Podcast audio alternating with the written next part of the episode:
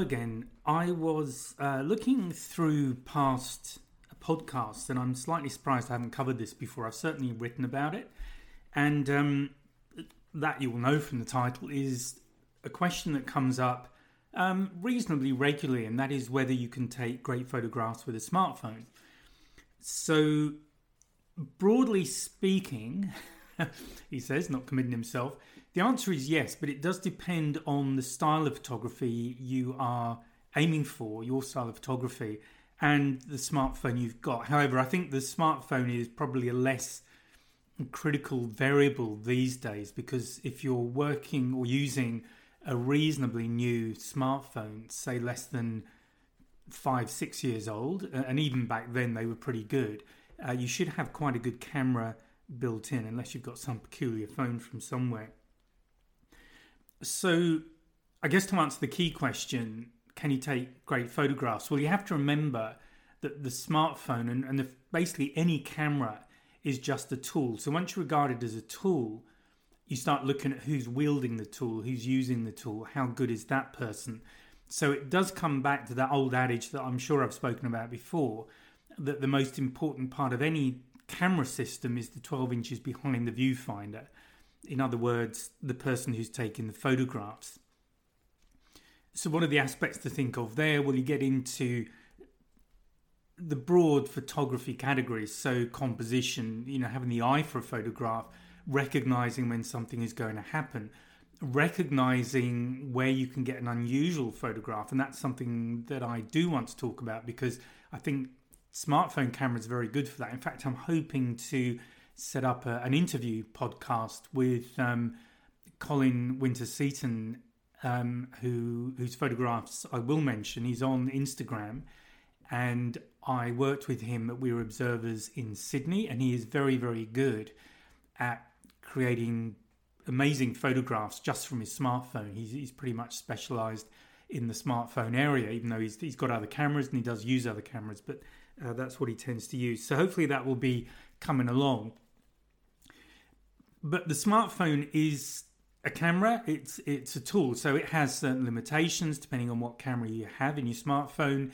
It will have certain advantages. So the key thing is to really recognize what your smartphone camera is capable of doing and then you running with that and making the most of what you have available. So that really is uh, the bottom line on this. And you may find that you need a bit of experimentation just to play around, and I'll hopefully give you some ideas on what you can do in this podcast.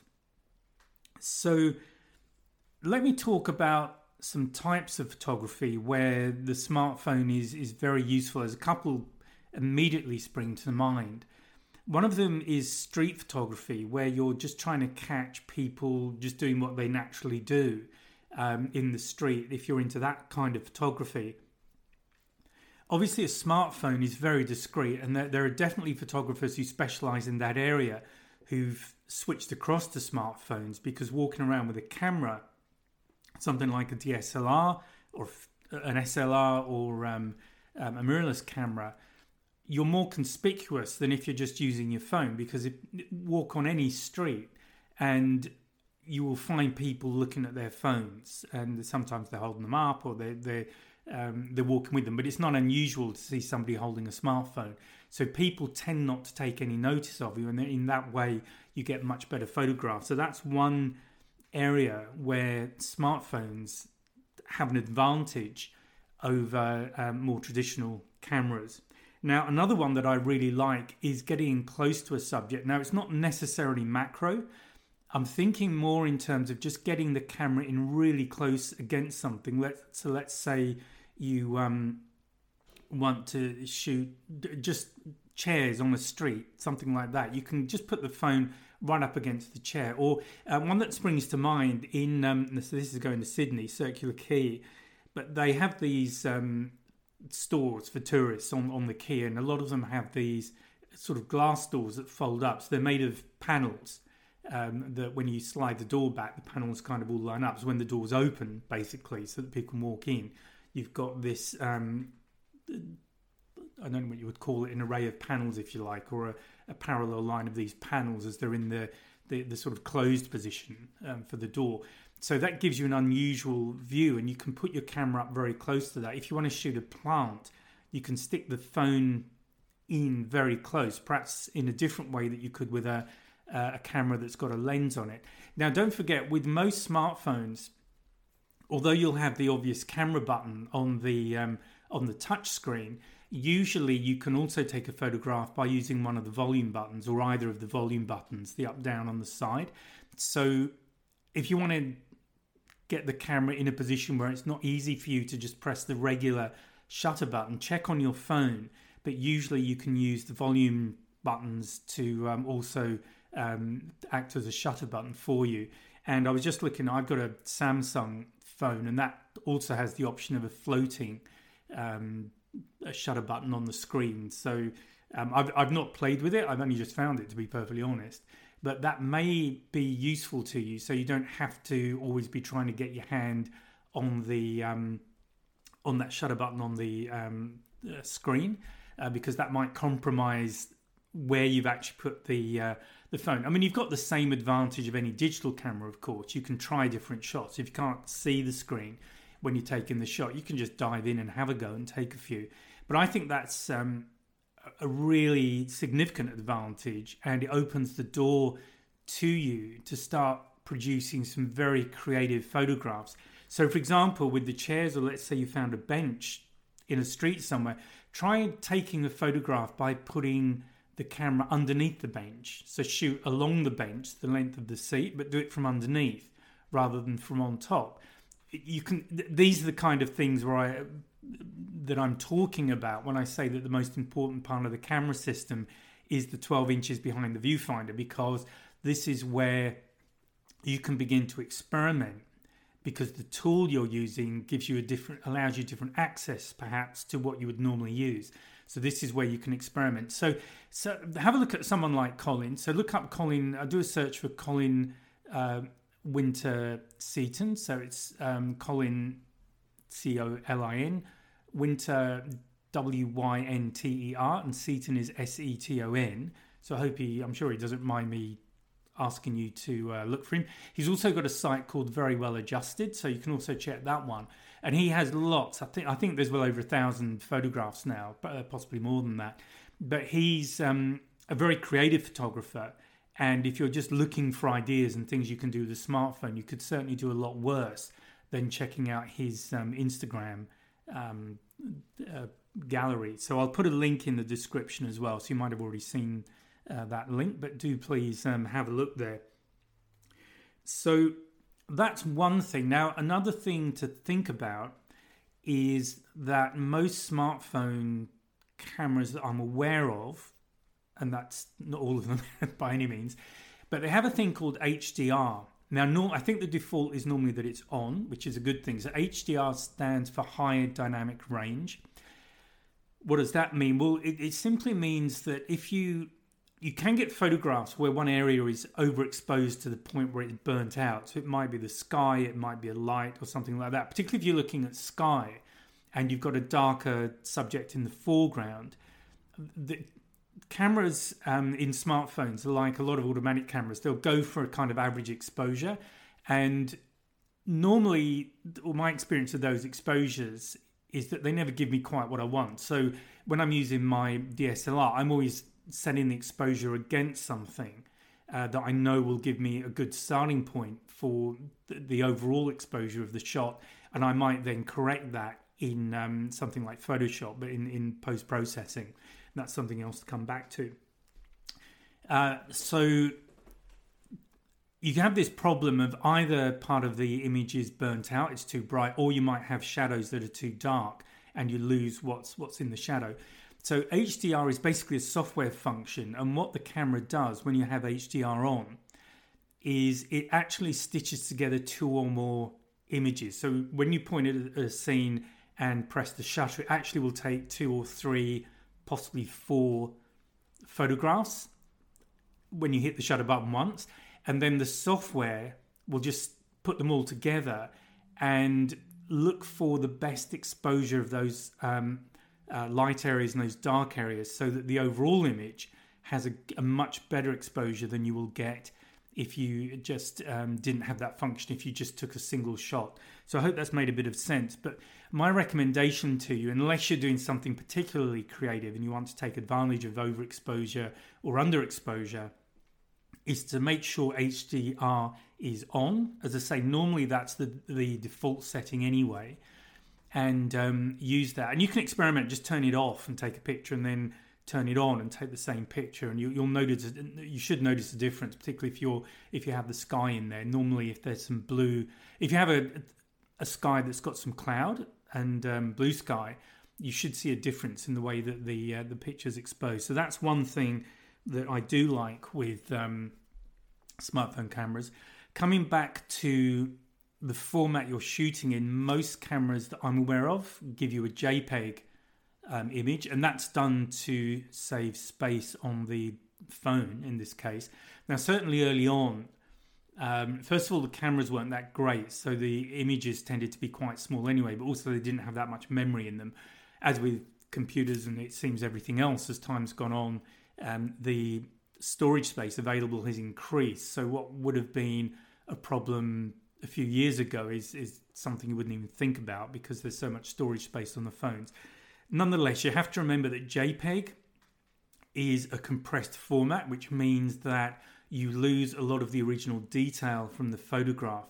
Now, JPEG is great if you want to use the photographs for social media or you don't want a particularly high resolution. If you're doing, um, you can get away with them on photo books, but don't. I, I, wouldn't have the pictures too big because it becomes noticeable that they're compressed rather than from a, a raw a raw image. But to be perfectly honest with you, for what most people use their photographs for, the JPEG is fine.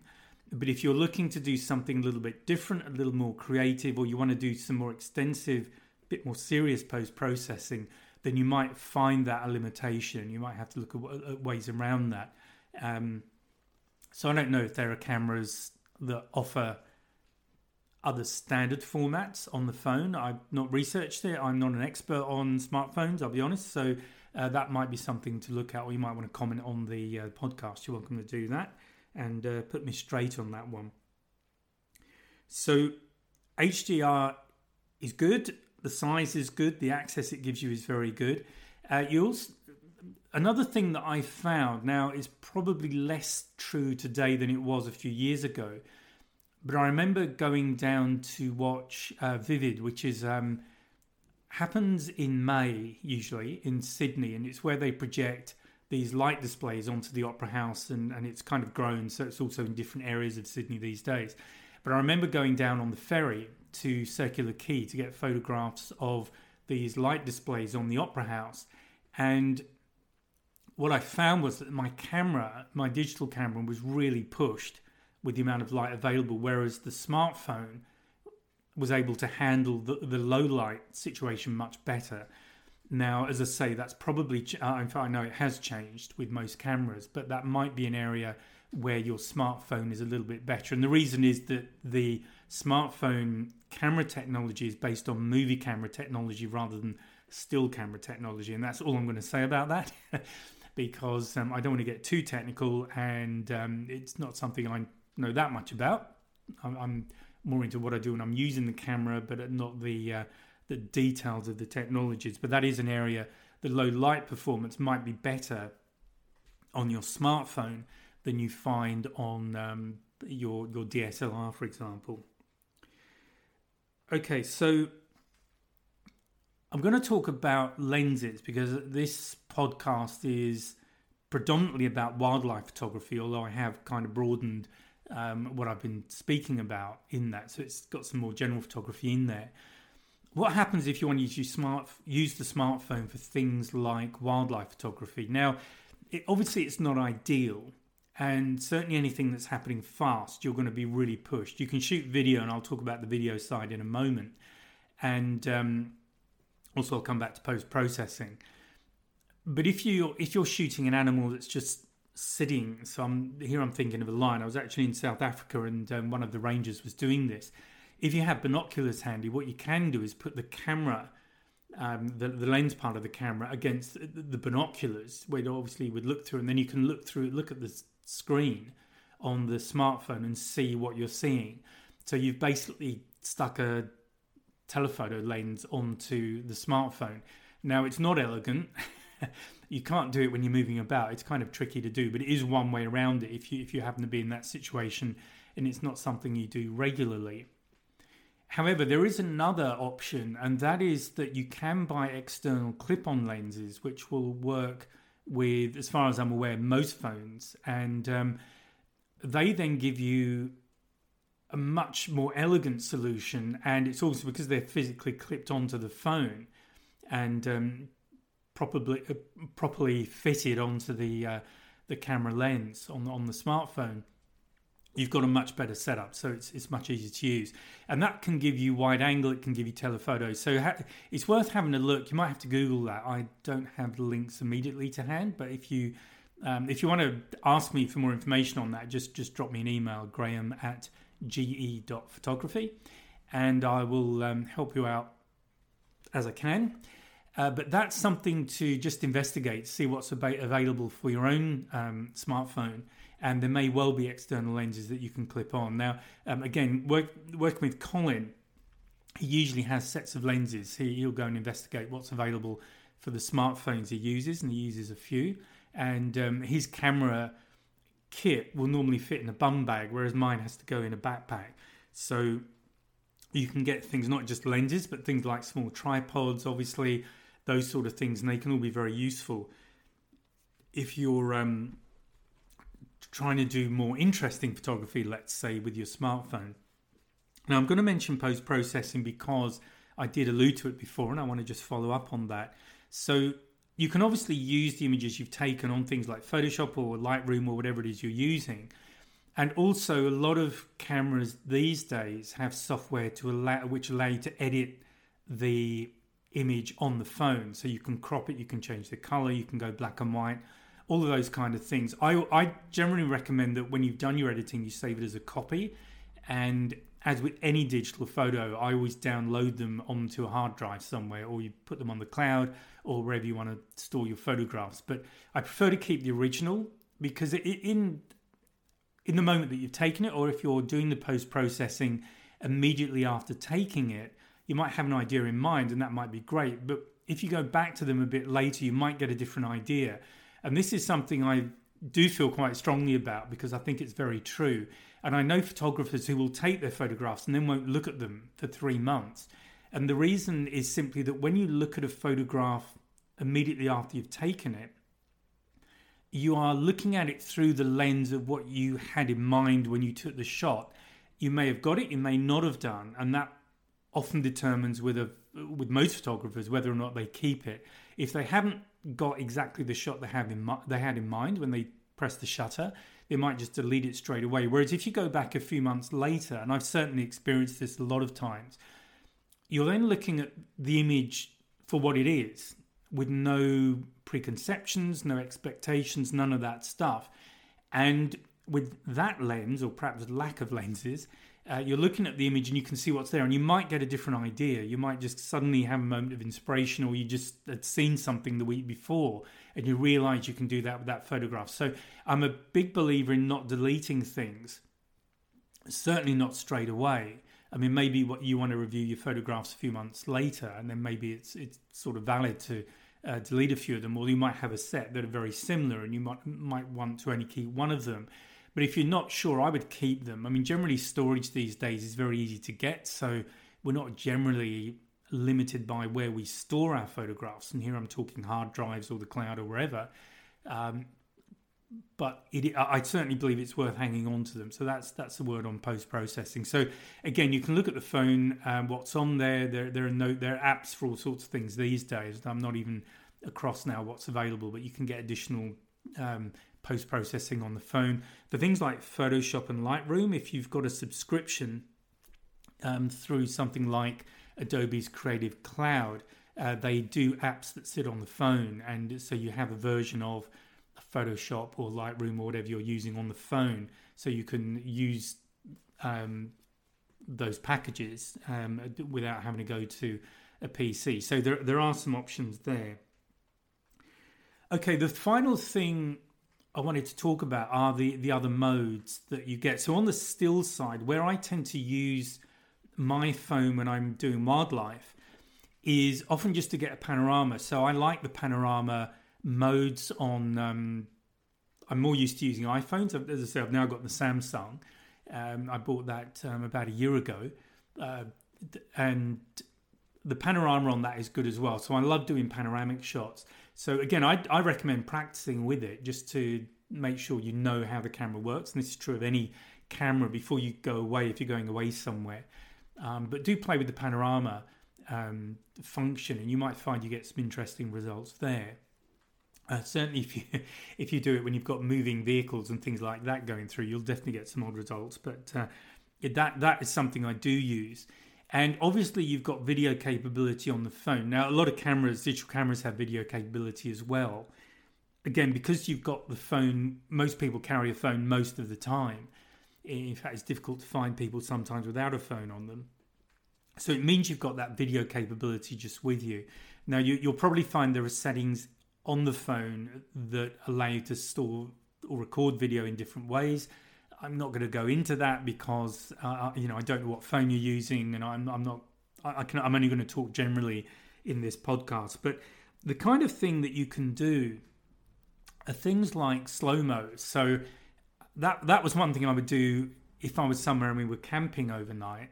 Um, and you know, with no electricity, no Wi-Fi, you can talk to each other and have a beer, and we would do that if we were camping. I mean, say in Namibia or Zimbabwe or somewhere like that. But a fun thing to do is just take slow mo of the campfire and uh, with the phone. Uh, obviously, not getting too close because you don't want to melt it and damage it. But um, that that was kind of a fun thing to do. So s- slow mo can be a fun one to play with, and it might suit a style of photography that you have or that you just want just want to play around with.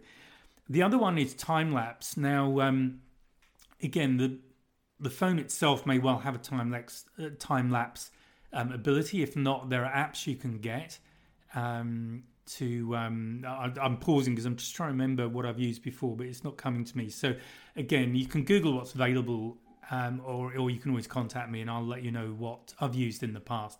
But time lapse is, is great fun. You know, you can whether it's landscapes, um, street photography, roads, cars, you know, anything. It's just a very interesting perspective, and it might be something you want to play with, and it might expand the range of your photography, which, after all, is what we ideally want to be doing with all these different options we have with the technologies available today. And you know, I'm not just talking about smartphones, but with with any digital camera. So that does pretty much cover what I've got written down anyway. Um, you might have some questions. And again, with all of these podcasts, you're very welcome to just contact me with questions. I'll put in the description what I think of at the time. Uh, but I, I always miss things. That's that's just the nature of it. So um, there you go. So going back to the original question, can you take great photographs with your smartphone? Well, I would say yes certain caveats on that, and it also depends what you mean by great photographs. But basically, um, yeah, the, the smartphone, the cameras on smartphones are definitely serious cameras. I mean, the compact camera market has pretty much gone now. I, I think there might still be one or two about, but more the sort of throwaway type cameras. But the serious smartphone uh, um, compact camera market has been replaced by smartphones because most of us have one. And why would you buy something else that does what you've already got because the cameras these days on phones are, are very good. Um, I, I, certainly would say they're very good cameras, and in some situations, and I've mentioned street photography, they're perhaps superior in most respects to um, what you would get with um, a DSLR or a mirrorless camera, or at least they're an equivalent, unless you're doing some very niche stuff and you need the ability to capture um, raw images and do post processing, and or, the the formats that the uh, smartphone camera saves uh, do limit what you can do, or they they might not allow you to do what you want to do. So that is it. I hope you found that interesting, and um, I'm going to stop talking. So I'll speak to you on the next podcast. Bye for now. Just before I go, I want to let you know that there's a couple of ways you can support me if you feel so inclined. Uh, with the podcast, Buzzsprout, which is the um, the platform I use for all of my podcasts, they have a subscription model. So if you feel that you would like to subscribe, a few dollars, a few euros, whatever, um, to the podcast, that'd be much appreciated. The other option is my Patreon membership. So if you'd like to become a patron, and that starts at the price of a cup of coffee every month, You'll get access to exclusive material, behind the scenes material, photography tips, all this kind of stuff, depending on which tier you're at. So there is information available through my website and um, also on the, uh, uh, the written text to go with this podcast. So if you choose either one, thank you so much in advance. And whether or not you do, I hope you uh, continue to enjoy the podcasts and let other people know about them. Thank you very much. Bye for now.